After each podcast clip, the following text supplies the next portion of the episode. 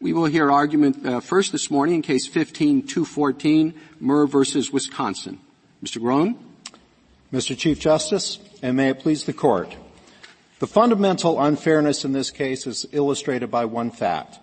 If anyone else in the world, other than the Murr siblings, owned Lot E, that owner could sell or develop it. But the Murrs cannot. Mr. Groen, may I ask you this question, and it's a hypothetical, it's not this case. Suppose that 3 years from now, lots such as these, two lots in the same ownership, become immensely more valuable than the two lots singly. Each lot singly would be worth $100,000, but these lots where you can build a bigger home are worth $500,000. The county wants a fire station, and it takes Lot E. What do they pay for it under your theory? They should pay for compensation for the taking of Lot E. Which is $100,000. So under your hypothetical, property owners stand to lose $300,000 under my hypothetical and your answer. No, I don't think so. Under the hypothetical. The hypothetical is together they're worth $500,000. Singly they're worth $100,000 each. What is the amount that the county has to pay to take Lot E for the fire station? The analysis must begin with defining the relevant parcel that's the subject of the taking analysis. And under your view, that's Lot E only. That's right. And they pay $100,000 only, that's it. The landowner would have the burden of proving that there are additional damages that they should be compensated for, but the presumption... But you can't get it if no severance damages, you're taking the entire parcel.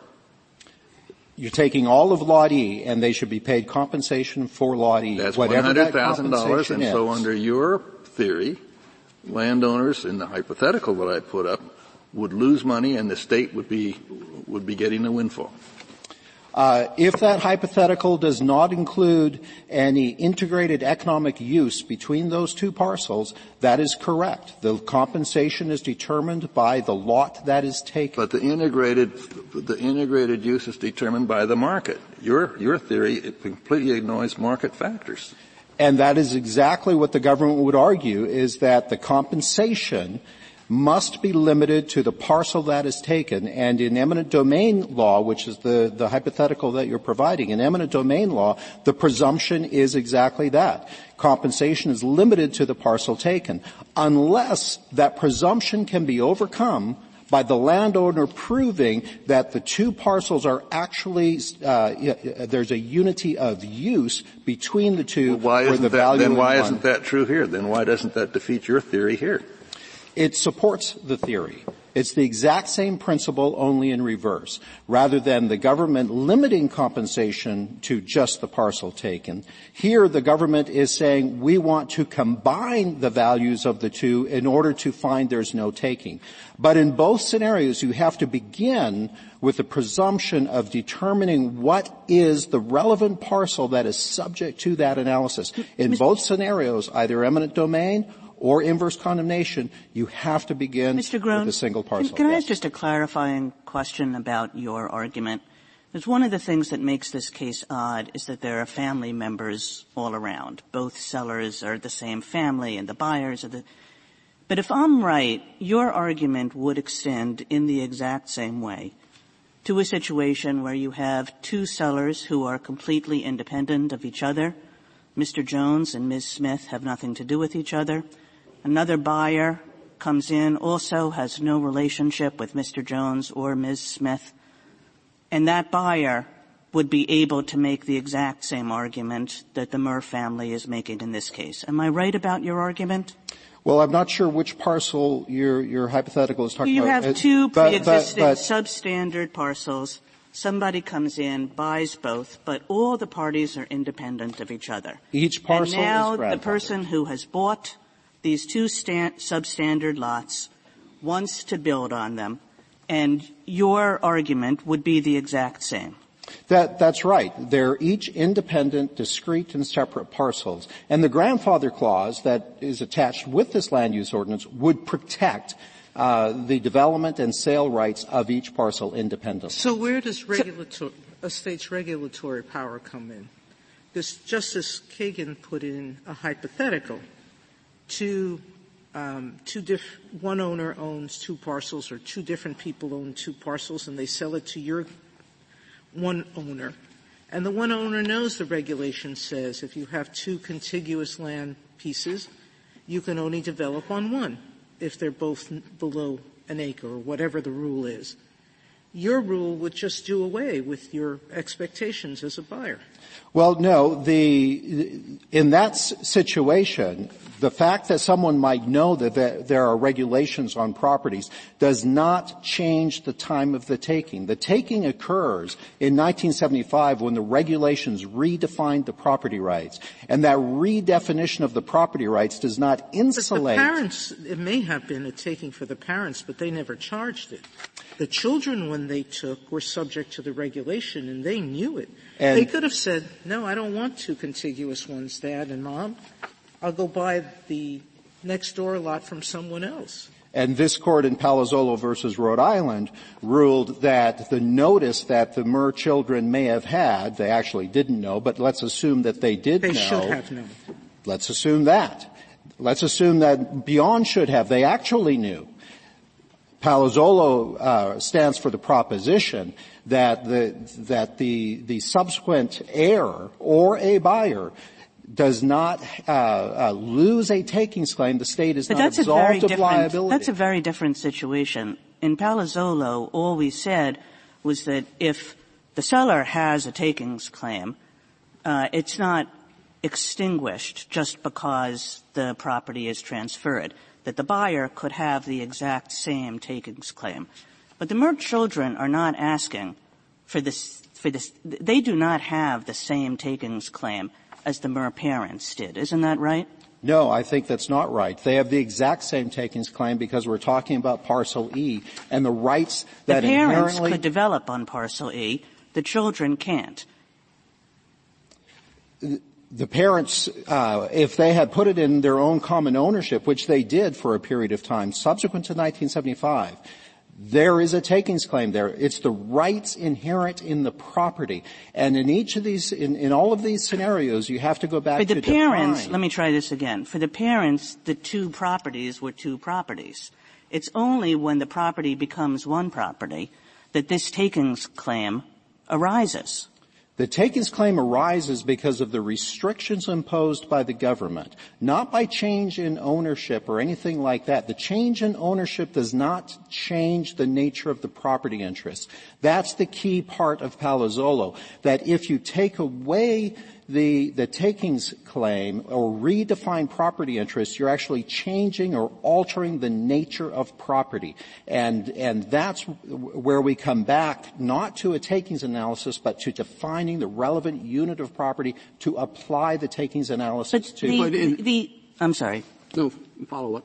The regulation here, the only thing that it affected for the Murr parents and for the plumbing company was their ability to sell to a buyer who wanted to combine these two lots. That was the only thing that was affected. Isn't that right? Well, the parents didn't seek to combine these two lots or to sell to someone who wanted to combine the two lots. The parents owned both parcels. They had one in the plumbing company name. They eventually put that in their own names as well. In 1982, after the 1975 restrictions were in place. That didn't merge the parcels. There hasn't been a merger here. Merger is simply a term that describes what happened, and that is that the use restrictions preclude the independent sale or development of Lot E. That is the gravamen of the takings complaint. And we're told these merger rules have a long history. Many states have them. So why isn't that background state law that would apply? There are lots of land use regulations of all types, including merger provisions. We do not have a background provision here, a background principle, because you can't have a background principle that applies to one person but not to another. If someone else owned Lot E, they can develop it. So it's not a background principle to say that this only applies to the Murrs. Same thing in the neighborhood. This is the St. Croix Cove subdivision. There's over 40 developed residential lots here. There's nothing about building a home on this property that rises to the level of a nuisance or something that takes the right to use the property out of the title that your property. Answer to Justice Ginsburg is that all of those other state regulations are also invalid. No. Those regulations are fine, whatever they may be, and they come in all types of forms. The question here is what unit of property do we utilize for determining the takings analysis? Once you determine that, then you determine, okay, under that merger law or whatever land use ordinance, does it reach a level of magnitude of interference that there is a taking? And those would have to be analyzed on the merits of their own situation. I thought your argument was that under state law, the properties were not formally merged, that the merger was only, I think as the Court put it, an effective merger. That's exactly right. There has been no formal merger. These remain separate legal lots today. This term merger has been used very loosely, and all it really means is that the MERS right to independently use and develop Lot E has been destroyed. They could actually still give it away. I'm sorry. Do we know exactly how Wisconsin and the county define common ownership? For example, if one lot is owned by an individual in that person's own name, and then the adjacent lot is owned by a wholly owned corporation or LLC. Is that considered to be common ownership? Or if one lot is owned by, let's say, 4 siblings and the other one is owned by only 3 of the siblings, would that be common ownership? Under the way Wisconsin has applied common ownership, as long as they are not informally the same name, so here William and Dorothy Murr, they fully owned their plumbing company, and so they were technically in different ownership, and that was enough to be in separate ownership. Would it be enough if a husband owned one, wife owned the other? That's different? That's separate? The way Wisconsin has been applying it, it would encourage that kind of manipulation and bring incentives. I've not got beyond Holmes. Holmes says that a regulatory taking violates the Constitution unless it's compensated when it goes too far. Correct. All right. Now, what you want us to do is to put some pretty clear lines in that word too far. No. My problem is I can't think of just what those lines should be, that perhaps there are many different circumstances and many different factors. For example, in your case, I imagined that what the state was concerned about is they want to preserve a lake.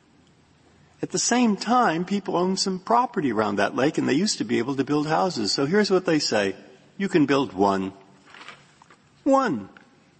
And it doesn't matter if you have 6 lap parcels knocked together or one. One is what you can build because, after all, this Constitution is concerned about, to paraphrase Justice Warren, protecting people, not rocks. And so we look at the people and say, how does this affect them? And in this case, you have a case, but there are some factors against you. And the Federal Circuit and other opinions of ours have avoided drawing clear lines. Well, you see where I'm going, and I just want your general response. Yes. This case does not address the merits of whether there is a taking. This case first has to deal with the threshold question of what is the relevant unit of property. And that's what I'm objecting to. See, now you're not getting my question, because my question is, why look for that? Is it relevant? Yes. Is it determinative? No. If we start making determinative rules, developers will take 500 acres, they'll break them down into 500 different properties, state perhaps aiding in this, 500 different ones, 3 of them will be just wetlands, and they'll say, see, you took my 3, when actually he started out with 500, and it wasn't a big deal. You see the kind of problem they're written about in the briefs. I want your general reaction. Well, the general reaction is you must begin with the approved legal lots of record that have actually been approved and that have attained, because they're legal lots of record, they have rights that are secured. That's what Roth is all about. One of the oddities of your position is that you seem to be taking half of state law.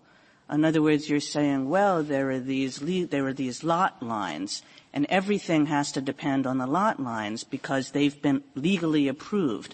But there have been other things in this case that have been legally approved, too, and one of them is this merger provision. And you seem to be saying, well, we look to state law for the lot lines, but then we ignore state law for the question of when lots are merged. And why should we do that? If we're looking to state law, let's look to state law, the whole ball of wax.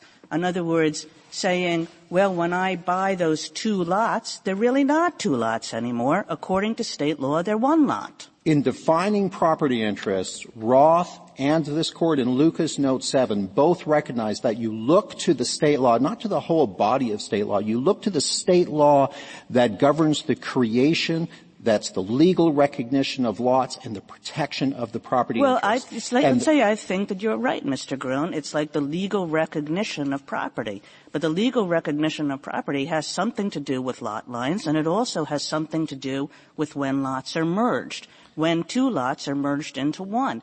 And why would we ignore that question of merger? There's two reasons. One, they have not been merged. You know, and that's the point we were discussing earlier. They have not been formally merged. But two, what would it take to be formally merged? Elimination of lot lines. And why? That has not happened. Right. Because they remain. The state can say we don't have to eliminate lot lines. All we have to do is to say that the lot lines don't have legal effect for some purposes. And it's only for the limited purposes of precluding sale or development. But more than that, your question comes right back, it circles right back to Palazzolo, where you really have to define property interests by the rights that are already in place that secure benefits. That's what Roth stands for. That's what Lucas footnote 7 stands for. And Palazzolo points out the principle that you cannot then go forward and say, oh, well, the state has redefined this. Again, I think Palazzolo depends on the buyers having the exact same takings claim as the sellers, which it seems to me does not exist in this case. But let me ask you a different way around the question, which is whether you think reasonable expectations matter at all in your framework. The reasonable expectations that were addressed in Lucas footnote 7 are the expectations that grow out of the traditional understandings of property law. People understand when they buy a lot in a subdivision that they are buying a lot that has a right of use, that has a deed, it has geographic boundaries, and that's what they're relying upon. Okay, but here, if I'm buying property in this area, I also know that there are these rules about when you can develop on substandard lots and how it is that contiguous lots are understood for purposes of that development potential. So why aren't I buying subject to those pre-existing regulations? In other words, this is not a regulation that just happened to me when I was an owner. I'm buying subject to, and property is a bundle of sticks, we know that, right? First year of law school. And I'm buying, you know, certain meets and bounds, but I'm also buying into a certain set of things about what I can and can't do on the property. So why isn't that perfectly consistent with my reasonable expectations? I'm supposed to know the zoning regulations, and when I buy a house, when I buy a piece of land, I'm buying subject to the pre-existing zoning regulations. I understand the use of reasonable expectations under the Penn Central for determining whether there is a taking. But here we have to first determine what unit of property. Is it Lot E or is it Lot E and F combined? And in that situation, you have to look at the creation of the property. Property is property, and yes, it doesn't change. True. But what about, of course, property is property. But we are still dealing with a provision of the Constitution that in the regulatory area is designed to prevent takings that hurt somebody unreasonably. It goes too far. So why isn't what you want to look at one thing to look at? But we might look at others too. We might look, for example, at whether the individual who bought that property at the time he bought it knew about this restriction. We might look at how overall he is hurt in any related way. We might look, for example, at the kind of need that was there. And we might see two big questions. I mean, one big question is, though it's awfully general, is he being treated unfairly either because we're forcing on him the whole cost or a lot of the cost of something that benefits many, many others, or because we are interfering with investment-backed expectations. I mean, as you read the cases, it seems to me there are a set of factors like that, and my problem with your argument is it wants to take one and then apply a kind of mechanical test. No, it keeps coming back to the task is to first define the unit of property. The Murr parents have two separate distinct lots. Each is a lawful legal building site. And if owned by anyone else, it remains a lawful legal building site. Under the restrictions enacted in 1975, it went from two building sites to one building site. That is what has been lost. May I ask a question? I do think, as I'm reading all the briefs in this case, that the issue is how much weight should we be giving to the state boundary lines, the state property lines? You say, as a denominator on the takings claim, it's fixed. You use the word presumption in your brief, but you haven't explained to me what overcomes the state boundary line, property lines. So I don't think the word presumption has any meaning in your brief. Others, like St. Croix and the government, and embedded in Justice Breyer's question, thinks the denominator should be a more nuanced calculation, although St. Croix, Wisconsin, and the solicitor seem to have a different weight to that. So let's start with, is yours a fixed presumption? Does anything ever overcome it? Yes. Or is it under every circumstance the denominator?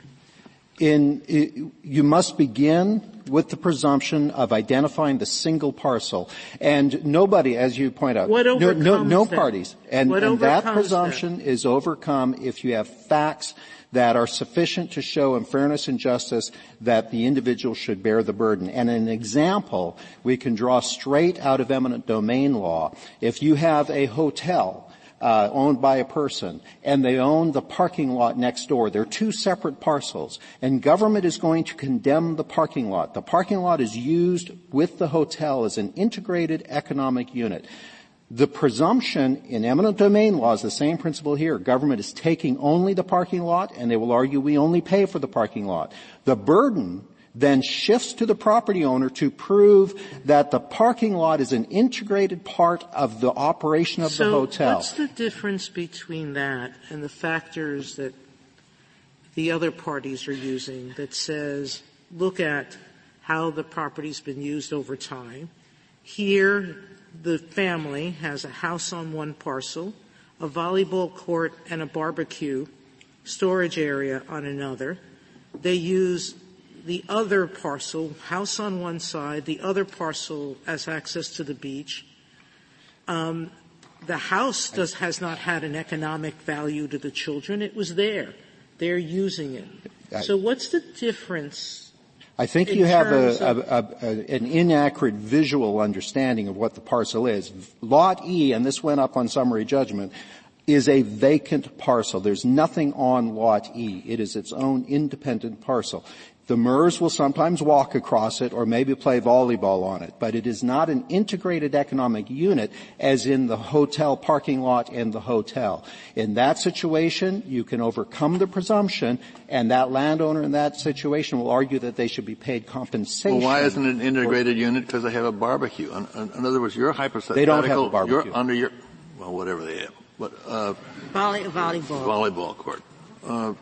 Under your hypothetical, if the hotel was on Lot F and the parking lot was Lot E, what would be the fair value if the state took Lot E for a firehouse?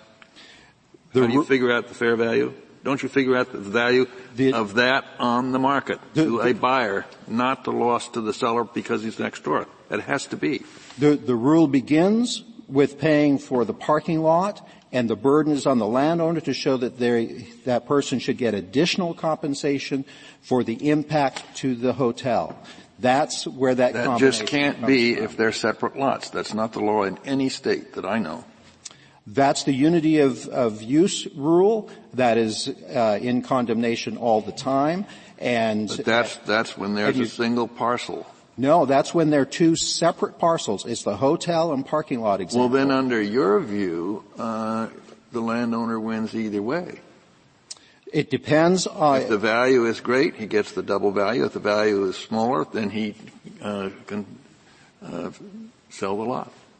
There has to be, in that example, unity of use. So, for example, if the parking lot and the hotel, they were just different parcels, and the parking lot was serving some other property, and the government took that parking lot, there's no damages to the parcel with the hotel, and the landowner would not be entitled to anything. It's the same principle. Well, we won't get it, but you're the one who's insisting on divisible on the lots being treated separately. I'm insisting on the same presumption that you begin the analysis by identifying the relevant parcel. Here, that has to be Lot E. It was purchased separately. It's a separate deed. It was purchased for separate purposes. And it is the lot that is regulated. We begin the analysis. What more is there if you're saying we isolate E, and E now is of no value. It can't be sold. It can't be built on. What is the consequence of saying we isolate, we identify parcel E? Is it the same as if the government physically took parcel E? It's not a physical taking, but it may have the same practical effect. Yes, because the value of Lot E is diminished from $410,000 to $40,000. There's a 90% decrease in value.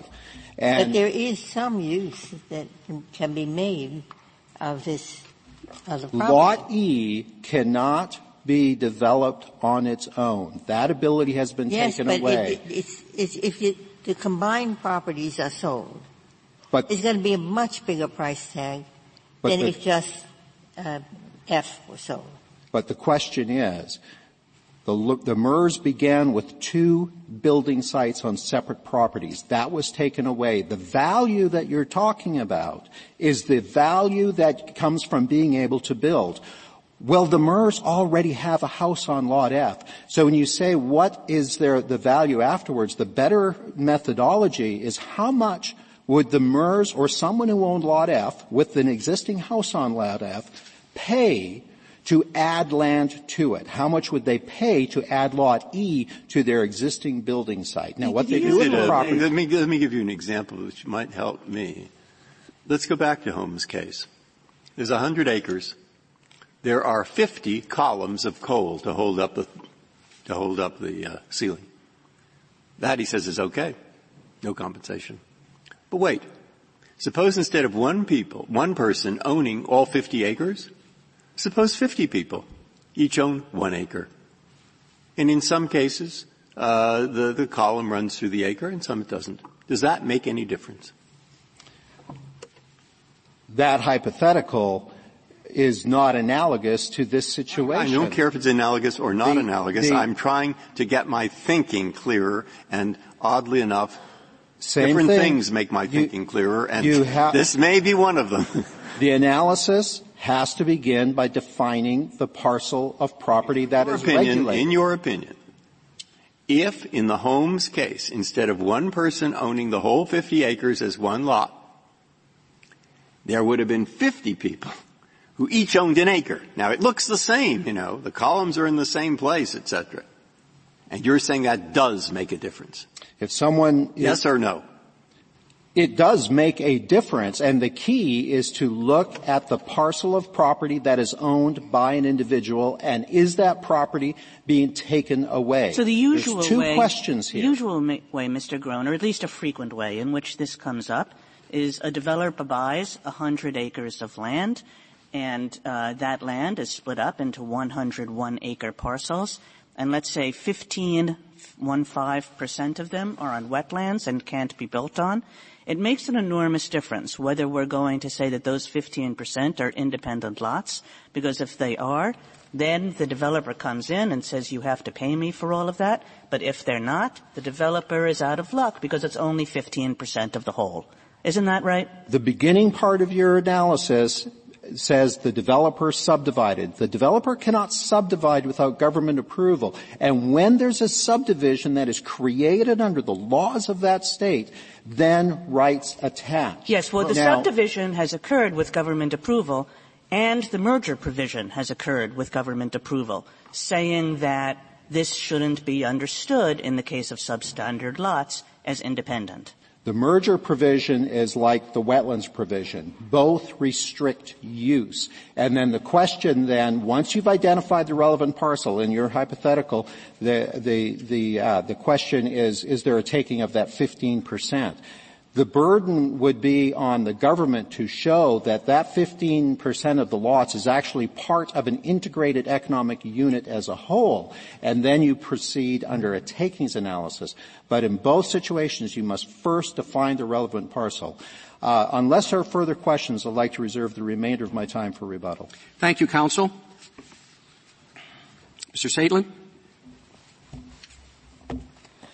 Mr. Chief Justice, and may it please the Court.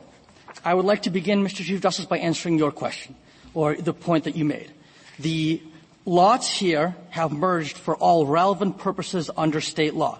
It is true that the lot line between Lot E and Lot F still exists, but that has absolutely no continuing legal relevance under state law. Your point raises my exact concern. You said for all relevant purposes.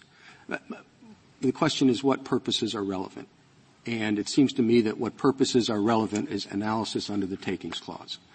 And we all know the issue, I think, that Justice Breyer brought up. Let's say you have three acres of wetlands and you own 100 acres. You say, well, my property is these 3 acres, and you've taken it all. The law is you don't get Mr. Groen doesn't get to define property interests that way because it's gaming the system by saying this is what it is. Now, as another one of my colleagues pointed out, there are two halves of the state law here. Half of it is the lot line. Half of it is the merger. And you want to say, well, for takings purposes, all we look at is the merger.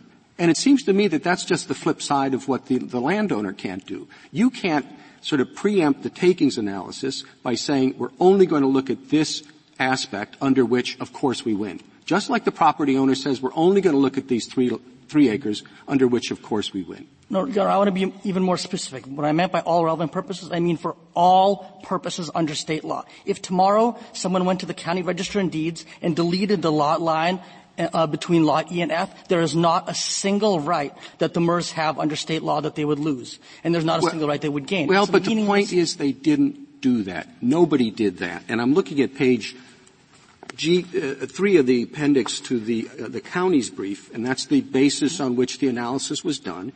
And it says they did not decide whether the lots have been formally merged. And it's the language that is used throughout. These were effectively merged. Well, I mean, then on the other side, I think they can argue, well, we effectively drew lines around these 3 acres. And it seems to me that there's a confusion between the definition of property and the question of whether or not there's a takings. And if you start analyzing with the takings factors under whether there's property, that muddles the whole analysis. Well, Your Honor, let me explain the state's methodology, and then I think in doing that, I think I'll be able to answer your question more clearly. The test to identify the relevant parcel in the state's submission should be one straightforward question. Is the land lot at issue completely separate from any other land under state law? And there you look at all of state law. And where the state law lot line has no meaning for anyone. It does not give any rights, which is the case here. So if lots are contiguous, that's the end of the question for you, right? Not at all, Your Honor.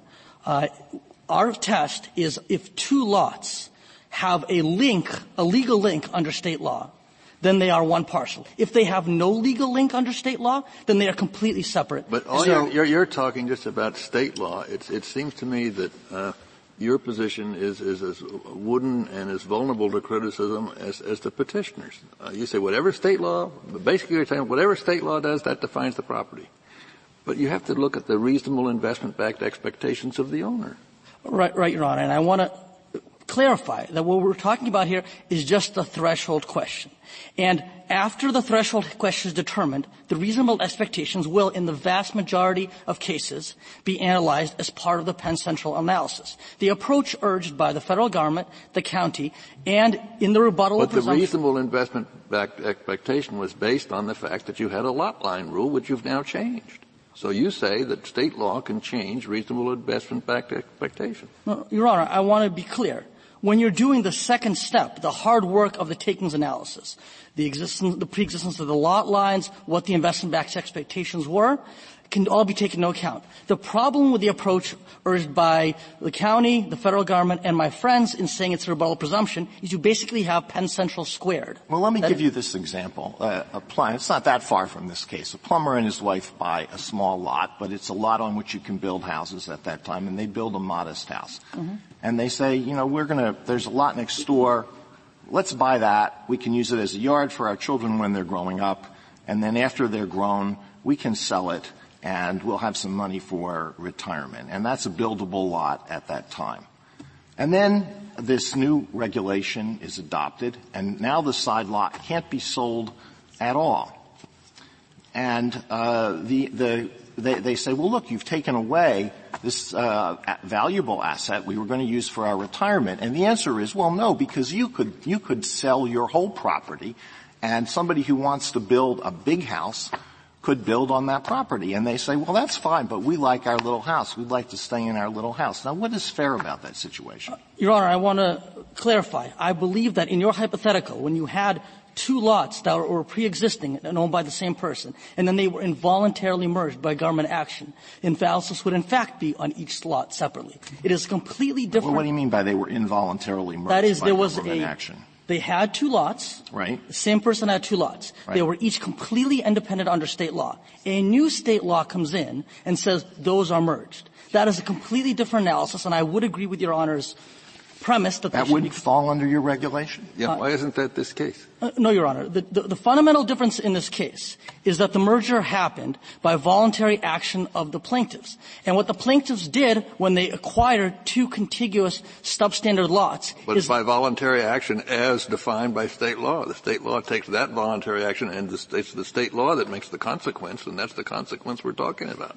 Well, Your Honor, I think the questions that Justice Kagan was asking clarify this point. That is to say, if you want to, in this case, talk about what this regulation did in 1976, is it put a conditional sale restriction on the parents who own Lot E. Well, you know, that's a very fine argument, except for the fact that it's completely contrary to the reasoning in Palazzolo. Justice Kennedy's opinion in Palazzolo rejects that, and the debate between Justice O'Connor in concurrence and Justice Scalia in concurrence is about exactly that. And you don't even cite Palazzolo in your brief, do you?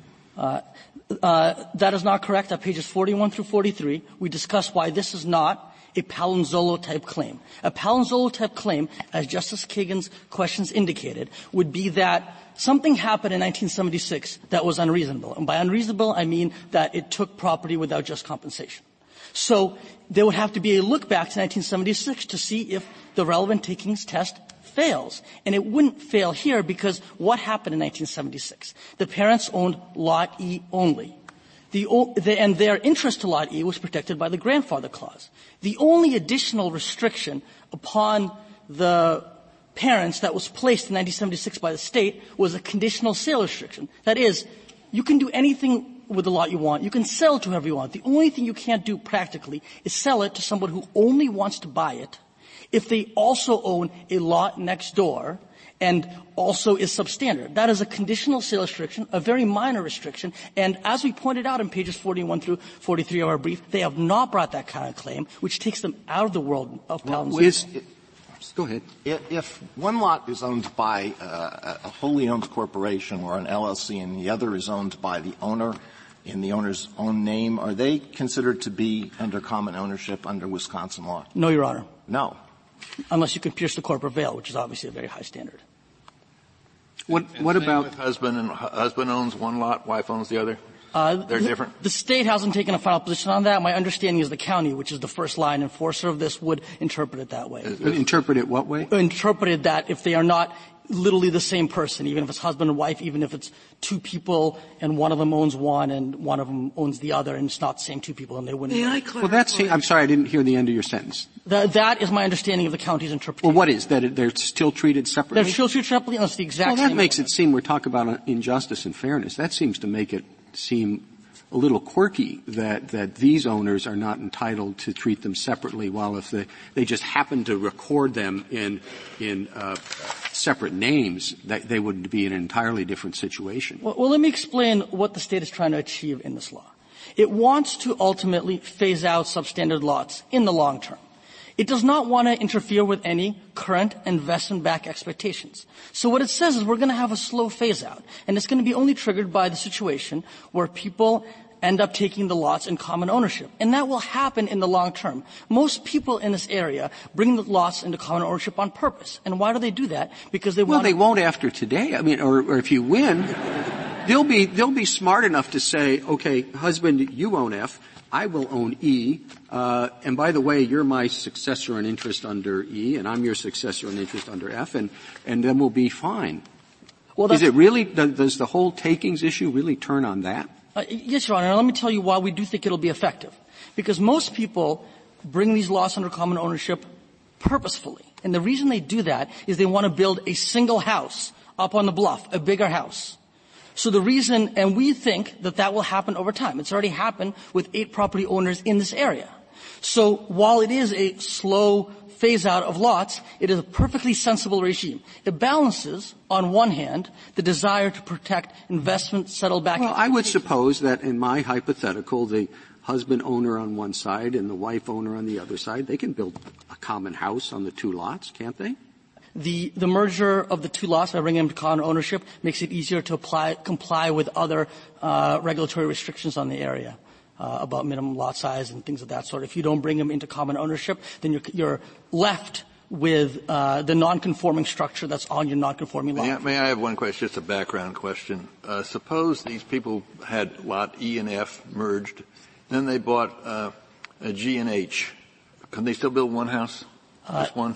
It would depend on the size of G and H, how much net project area. Right now, there's Suppose they're just like these lots. Well, Your Honor, so right now, it's about 0.9... They have E and F, then they buy G and H. Can they build only one house or two? All right, Your Honor, just let me... 2 sentences, I think I can answer the question. Right now, it's 0.98 net project area. If lot G is more than 0.2 net project area, they can build one house. And then the new lot gets them... the new net project area. So basically, in order to have 2 buildable lots, you have to add up to more than 2 acres of net project area. It makes no difference under your approach that the 2 lots were taxed separately, does it? No, Your Honor. So that doesn't make difference. It makes no difference under your approach that there were lot lines separating the 2 lots, right? That's right, Your Honor. Are there other aspects in which the 2 lots are treated separately that make no difference under your approach? So with regard to the tax assessor, that was an error that the tax assessor made. In fact, that fact militates strongly in favor of the rule that we urge. Because in our rule, you look at only state law, and you look at whether the lots are actually separate under state law. Under the all things considered approach... Well, are these lots actually separate under state law? There is no legal situation in which the lot line between lot E and lot F makes any difference right now. None. So that's not quite an answer. Are they legally separate under state law? They're still shown on the plat as separate lots, correct? That's correct, Your Honor. So to what extent is it wrong for me to understand that the only sense in which the merger doctrine that you're talking about applies is with respect to a takings claim? No, Your Honor. It's with regard to every possible use or sale of these lots. Any development, any sale, anything else a person in the real world would want to do, there would be no difference. There's not a single action that someone could take that they couldn't take if the lot line was deleted. It makes no difference. The lot line between lot E and lot F, as it currently stands... Well, then, so there's no reason. Under state law, there is a procedure to eliminate the lot lines. And you're saying that procedure is irrelevant in this case? Given the specific facts of this case, that it would be completely irrelevant. No one would go through that process because it would not add or subtract any single right to the MERS if they deleted that lot line. May I ask a question? The difference between you and the other folks on that side of the room is that they want to look at reasonable expectations, and state law in part defines those reasonable expectations, but they're allowing for the idea that other things might come in as well. And you're saying it's all and only state law. Now, I'm pretty sympathetic to the idea that pre-existing state law really does influence quite a bit your expectations about what property you own and what you can do with it. But still, what's the harm of doing what the government and the county want rather than what you want in terms of saying the analysis should be a little bit more fluid, sure, state law matters, but maybe other things matter too in a particular situation? Because what you get with any of their approaches is Penn Central squared. That is to say, you have a complex multi-factor analysis, basically an all things considered analysis, at step one, just to figure out the parcel. And then, in the vast majority of cases, you then do a complex multi-factor analysis, which is going to look at a lot of the same factors. I think one area of agreement among the parties and the amicus briefs in this case is this area of law is incredibly complicated. It's difficult to make your way through the weeds. Would it matter to you if it were not possible to build a house that bridged the two lots? Suppose one was at the bottom, one lot is at the bottom of a cliff and the other is at the top of a cliff. Would that matter to you? In defining what the relevant parcel is, it would not. It would matter quite a bit in doing the hard work of doing the Penn Central analysis. And that's one of the key points I'd like to reemphasize. We believe, may I finish my sentence? Sure. We believe that most of the work under Ted King's law should be done at that second step, usually Penn Central. We believe the first step, the parcel question, should be determined in a straightforward way so the courts can move on to doing the hard work of Penn Central. Thank you, Your Honors. Thank you, Counsel.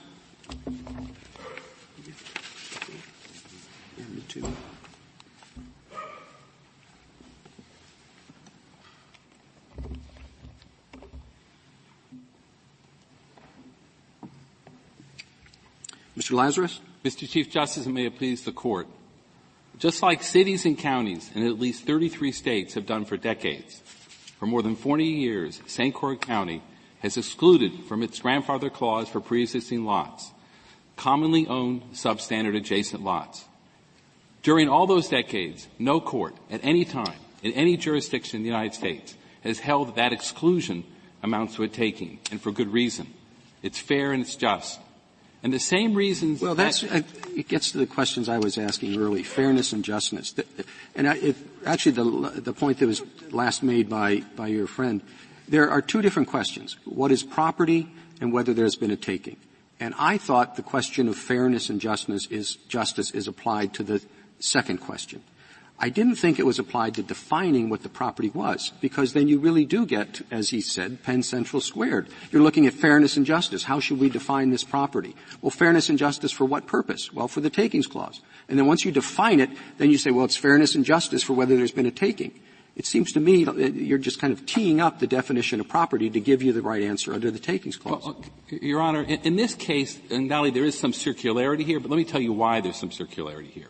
And that is because they're making a takings challenge to a very odd topic, and that is the absence of an exclusion. And the reason why there's no exclusion for these kinds of substandard, commonly owned adjacent lots is precisely because government has determined over decades that in this situation the economic impact isn't so great, there isn't so hardship.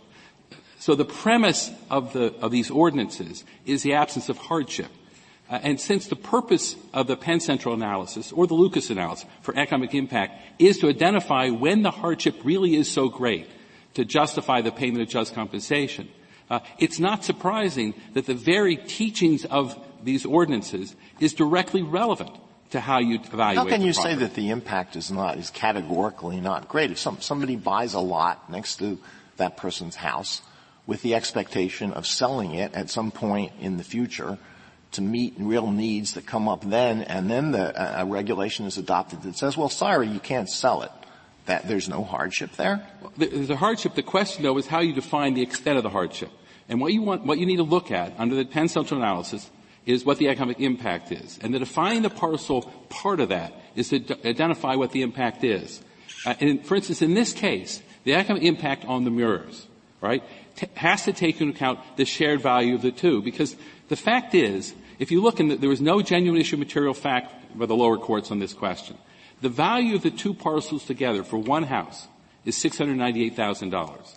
The value of the two houses separate, with a house on each, is $771,000. Well, that's fine, except that in order to realize the value of the two lots put together, they would have to move away.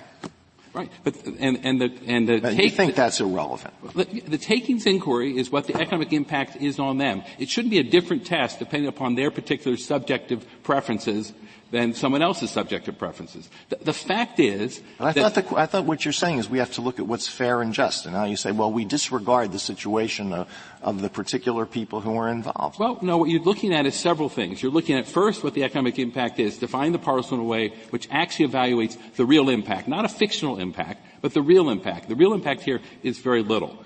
You're also taking into account the state law. You're looking at the law at the time to figure out what the reasonable expectations are of people. You're taking that into account as well. The other thing you're taking into account, Your Honor, is the point you mentioned before. Contiguousness by itself wouldn't be enough. We aren't arguing that.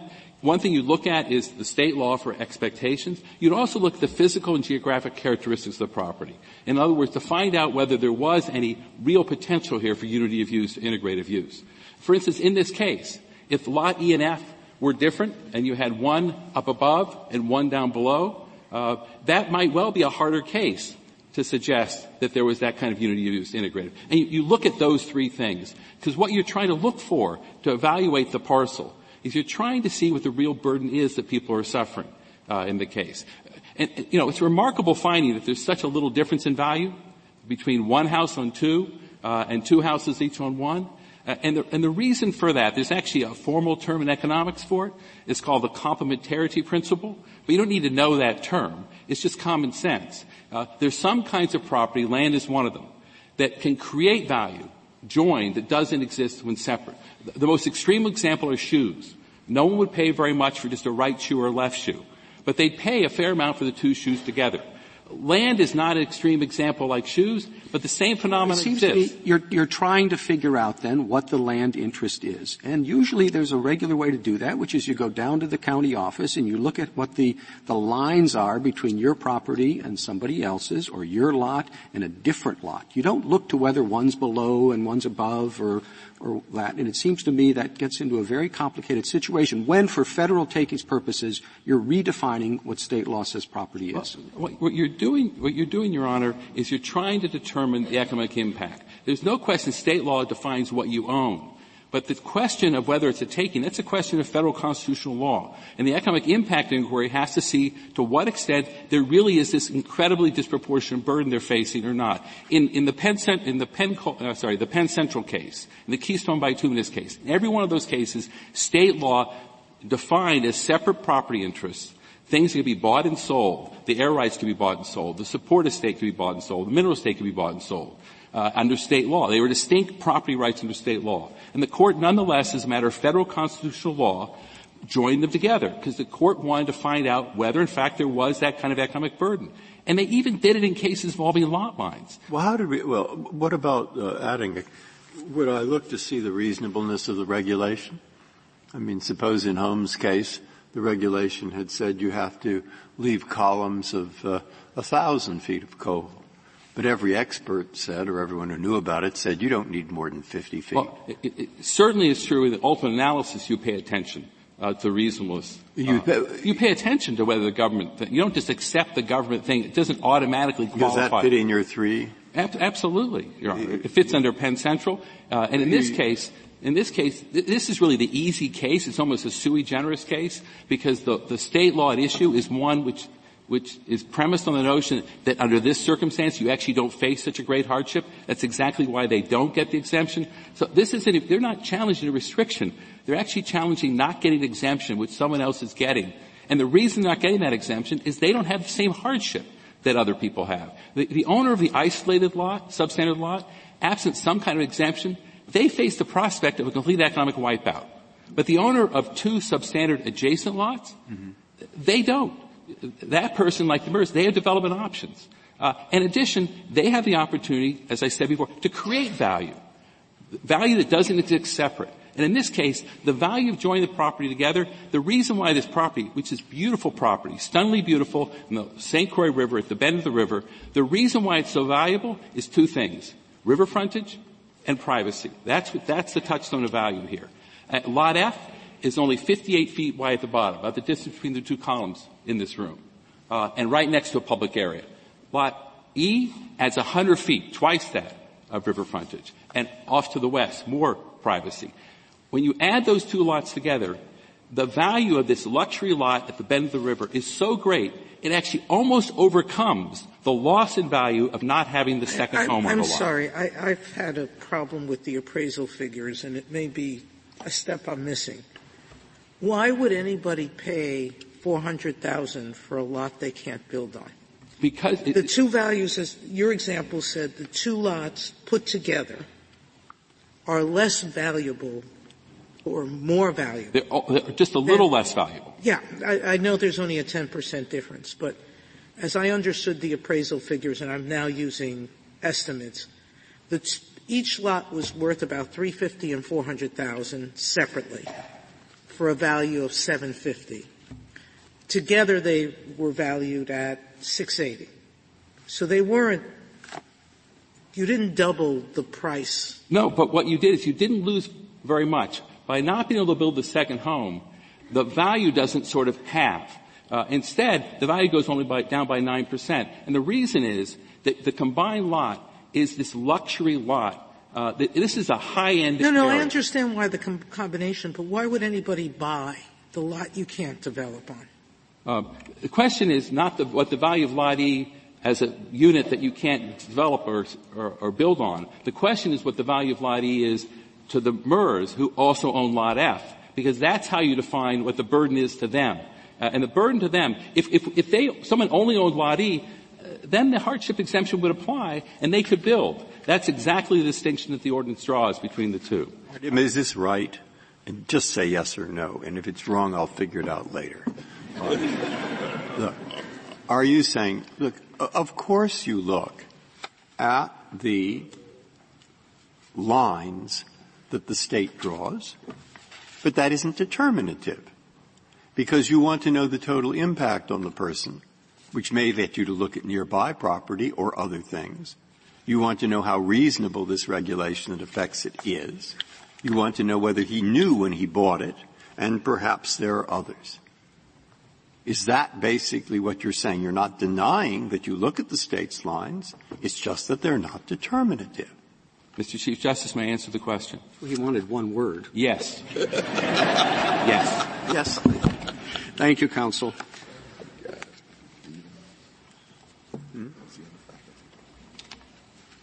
Ms. Prelegar. Mr. Chief Justice, and may it please the Court. I'd like to begin with your question, Mr. Chief Justice, about why it wouldn't be sensible to just look at lot lines here as the starting point for defining the parcel as a whole. And as Justice Breyer just noted, we think that lot lines are certainly relevant, especially insofar as they might shape reasonable expectations about how property owners expect to use their property and what they expect to remain separate and distinct. But we'd urge this Court not to adopt a presumption or a bright-line rule that focuses on lot lines in isolation. And we really see two principal problems with that, one of which is practical and the other is legal. Well, I'm sorry. Go ahead. Just turning to the practical point first, especially when you're looking at contiguous commonly owned property, which is the situation the Court's confronting here, we think that lot lines will frequently not be an accurate indicator of how that claimant is being burdened by the particular regulation. And that's because when you have those contiguous commonly owned lots, there's a physical unity that frequently opens up the potential for linked use, linked development, a direct reciprocity of advantage, and shared value. And so when thinking about how to address the parcel as a whole issue, where the whole purpose, the whole point, is to get a feel for how the regulation is actually impacting this claimant, focusing on lot lines would exclude relevant considerations about the on-the-ground economic realities. See, I just don't know how that works with property. Not asking whether there's a takings, but asking whether there's property. You say it depends on spatial, functional, and what's the third thing? Temporal considerations. Well, you usually don't say that when you're asking about property. You say, I own lot E, or I own lot F, and here it is on the map. That's what I own. You don't sit down and say, well, but with spatial considerations, I own this much of it, and when temporal considerations add this and functional that. It seems to me that those concerns are pertinent at considering whether there's a taking of the property. But when it comes to what the property is, that's a whole different question, and you don't get into spatial. You get into what the plat looks like in the county office. I think it's absolutely the case that in terms of defining what's a protected property interest at the outset, you look to state law, you look to lot lines, and no one's contesting here that there's a protected property interest. But we think that this relevant parcel determination does come into the second part of the inquiry in terms of whether there's been a taking. It's about how do you get a feel for the relevant unit of property that's at issue to determine how this regulation is actually affecting this claimant. And so we would put those considerations on the taking side of the line. This Court has always shown a preference in deciding, as Justice Breyer said, and Justice Holmes' famous formulation, whether a regulation goes too far. The Court's always shown a preference for being able to engage in that kind of contextual analysis that focuses on all of the relevant facts and circumstances. The problem I have with your test, which has the three components, is I don't actually see anywhere in there any weight given to the state property lines. Well, you don't explicitly list it among those three items. You don't tell us how you're weighing it or not weighing it, what presumptions you're giving it or not. So where does it fit into your three factors? We think that it frequently goes to the functional considerations because it shapes expectations about how land can properly be used, whether it's an entirely separate and distinct issue. So we do think that there's a role for state law to play. And here we think, actually, that's one of the... If we think there should be more of a role, where would you put it? St. Croix puts it on the second prong. Where would you end up putting it, and why do you disagree with how they use it? I think it's very important not to adopt any kind of presumption or bright-line rule for the relevant parcel, and so I also would put it on the second prong of conducting the Penn Central analysis. But the reason for that is because the relevant parcel, the threshold definitional question, is going to provide the touchstone that contextualizes the whole rest of the takings inquiry. And if the Court were to artificially narrow it and look only at lot lines or give presumptive weight to those lot lines, then that's going to be the focal point for measuring economic impact, for looking at investment-backed expectations. Well, suppose you have lots that are not contiguous, but they're very close to each other. Now, under your flexible approach with all these different dimensions, are they ruled out as a single parcel? I think it would be very difficult to say that those kinds of non-contiguous properties function as an integrated economic unit, so I think it would be the rare case where it would be appropriate to aggregate those property interests. But I think that it is important to keep in mind that there are so many different ways that property interests arise that it is important to have a flexible, nuanced approach here. And, Justice Alito, I would just point to the example we've raised about the large developer who acquires a large tract, maybe 1,000 acres of property, and subdivides it into hundreds. Well, that can easily be taken care of by making the rule look to the lots as defined at the time of the acquisition, rather than something that was done prior to the time when a rule would be applied. But it's fine to say that there are all these dimensions and it should be nuanced, and who can be opposed to something that's nuanced? But what are we looking for? Well, what are we looking for? We're looking at all these dimensions to determine what? Could you just say as precisely as you can what we should be looking for in defining what is the property that is taken using all of the different dimensions that are relevant in your view? I think the clearest articulation I have is to say that you should be looking for what in the interest of fairness and justice is an accurate way to measure economic impact. And that's the point of the relevant parcel determination. It's focused specifically on the economic impact prong of the equation. And is it the economic impact on these particular owners or on some category of hypothetical owners? It's always been an individualized inquiry focused on these particular owners. And I think that the facts of this case well illustrate the point that when you're conducting that kind of valuation, it's often the case, as Mr. Lazarus said, that you're going to have a shared value, a reciprocal value that comes from trading properties. But what if a lot was preserved? What if it was bought for the purpose of selling it at some point in the future? And or it was preserved for that purpose so that nothing was built on it so that it could readily be sold. I think that those kinds of reasonable investment-backed expectations have a role to play, but I don't think that they can be dispositive because, again, the point of the relevant parcel determination is to accurately gauge economic impact. But I do think that it's important. Well, why wouldn't they be determinative? I thought you said it was we look to legitimate expectations. Their expectations are completely frustrated. It's certainly the case that anytime anyone's alleging a regulatory taking, the premise of the claim is that they're being prevented from doing something with their property that they wanted to do with it. We think that that's not sufficient to alone define the relevant parcel because it might be the case, as it is here, that there's actually not much of an economic impact at all. And if that's the case, then this isn't the kind of regulation that is requiring someone to shoulder a burden that in the interest of fairness and justice should be dispersed among the public. Well, then I come back to but you're saying that they have to move. They can't afford to build a big house here, which is what everybody wants. They don't want these little modest houses anymore. They want McMansions. They have to move. That's what you're saying. Well, to the extent that a court were to conclude that that is an undue interference with their investment-backed expectations or that the character of that government action is actually unjust and anomalous, then I think that this Court's precedent already builds in sufficient protection for those kinds of interests without trying to rely solely on expectations to identify the relevant parcel. But I thought reasonable investment expectations were objective. You're now making them subjective.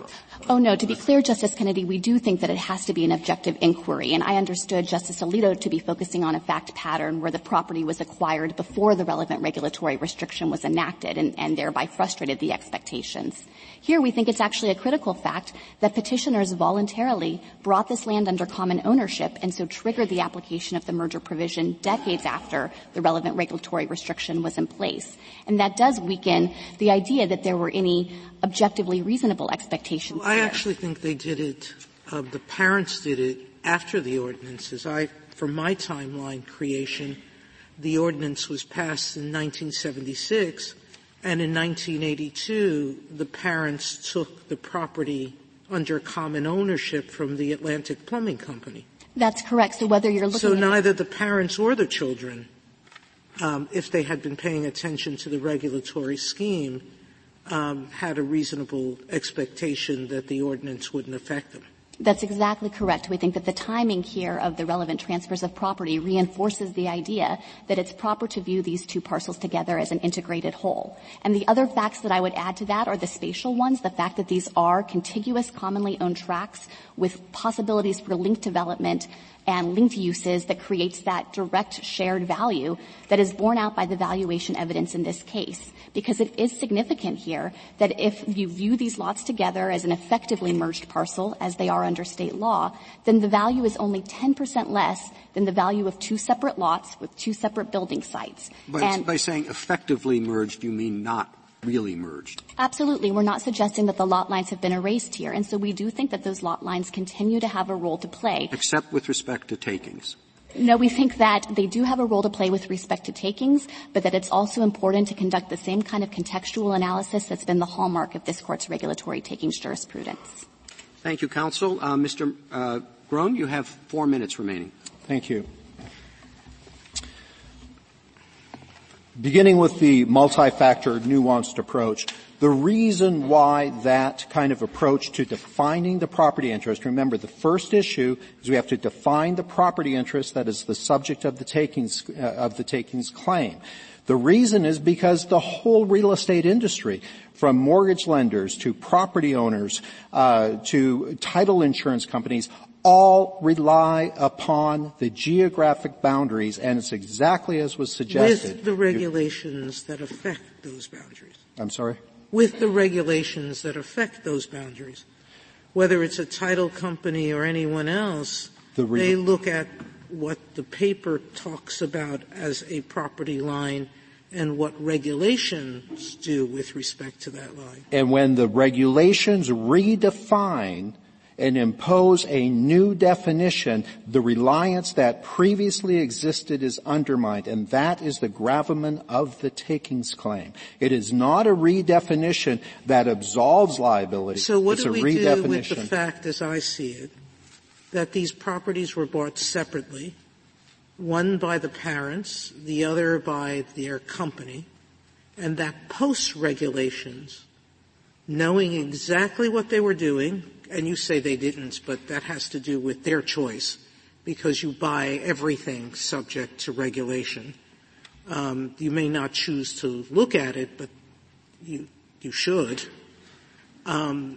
Ignorance of the law is not a defense anywhere. I don't know why it should be in the regulatory context, but putting that aside, they took the title to the property in their own names post-regulation. Yes, they did. This is a normal American family who understands when you buy property and you have a deed and it's zoned for residential use in a subdivision, you get to use it.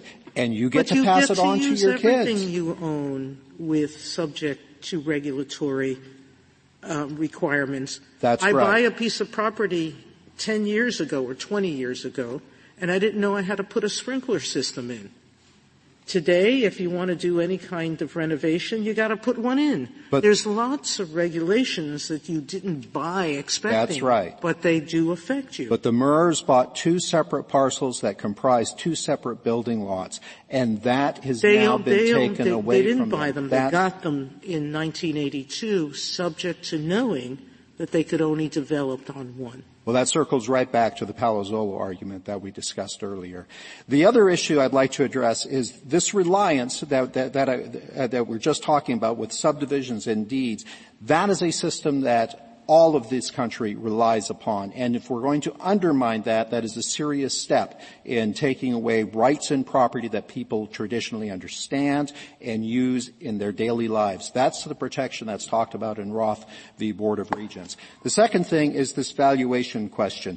And a couple of points on that. All the discussion about, well, the property is valuable because it's waterfront. All of that discussion goes to the merits of the takings claim. In other words, how much economic impact is there? The first step is to define the relevant unit of property for analysis, and that step is looking at the deeds and the geographic boundaries of Lot E. That is the presumption. When you turn to the valuation question, the notion that the combined Lot EF has value because it's waterfront, that is ignoring the fundamental aspect that the valuation in a residential lot is because you can build on it. And that is what has been taken from the Murrs. They previously had two building sites. Now they have one. In the valuation that the county discusses, the value is not attributed to Lot E because Lot F has the building site. So really the county is getting a windfall by suggesting that, oh, well, you can have this bigger, better lot, and that will enable you to recover from the compensation. That goes to the question on remand of how do you determine the amount of damages. Thank you very much. Thank you, counsel. The case is submitted.